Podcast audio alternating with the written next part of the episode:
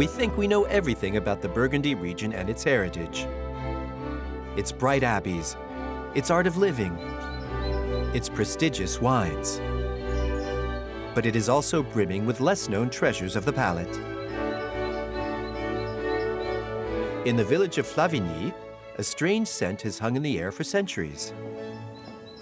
It's in these vats that they make one of the oldest sweets in France, the anis de Flavigny. From the aniseed to the final sweet, it takes two weeks. We coat the sweets with a little more syrup every day, so we turn them to give an even coating and then leave them to dry. But how did aniseed, a Mediterranean spice, find its way into deepest Burgundy? Factory boss Catherine Troubat tells us about the origins of the sweet made in this former abbey. The Romans made their way north through France, bringing their spices with them, including aniseed. Then, when the monks arrived, they had the idea of coating the tiny aniseeds with sugar syrup to make hard sweets. For more than a hundred years, Catherine's family has kept alive the history which is inseparable from the name of Flavigny. And this little oval tin.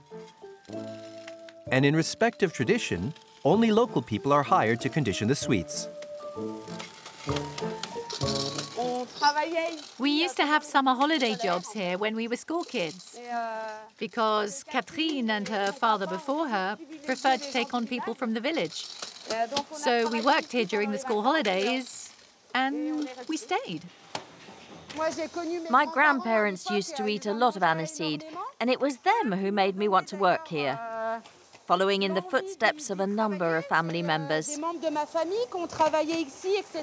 My youngest kid's only a year old, and he really loves the smallest ones we make. Flavored with rose, mint, or violet, the Anis de Flavigny continues to win over new aficionados. The small oval boxes are even exported across Europe and to Japan and the United States.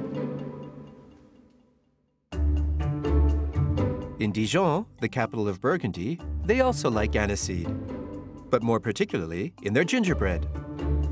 In this shop, one of the oldest in the city, they keep alive the legendary nonette, a cake that has been melting the mouths of Dijonnais since the Middle Ages. I love nonettes, especially the nonette with a marmalade, apricot, or raspberry jam filling. They're my favorites. They're small round gingerbreads, generally filled with jam. Grandchildren now come to the shop where their grandmas bought their nonettes. They've been making nonettes here for 225 years. It's a family heritage, that of Catherine Petitjean, the ninth generation to run the company.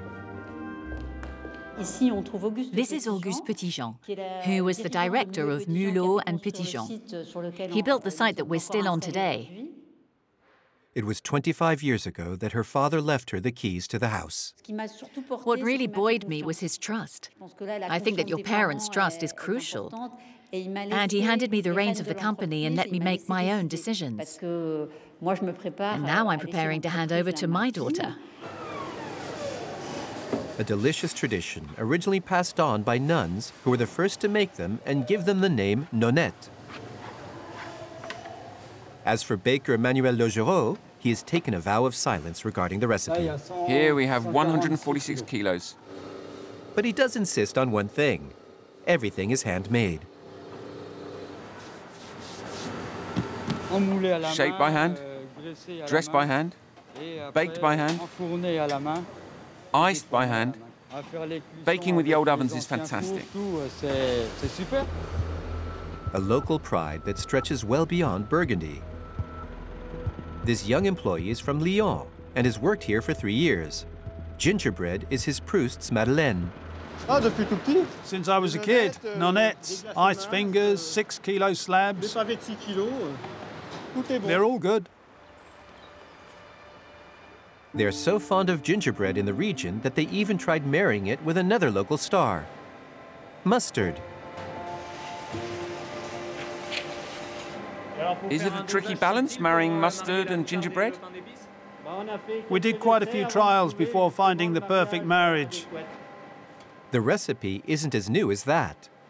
It already featured in the recipe books of renowned Burgundy mustard maker Edmond Fallot. A century later, his grandson is bringing it back to life. It has, I'd say, a colour bordering on gold, on amber. The two ingredients go together extremely well. Burgundy knows how to renew its gastronomic heritage while keeping alive its traditions. There's no danger that the region will lose its refined sense of taste anytime soon.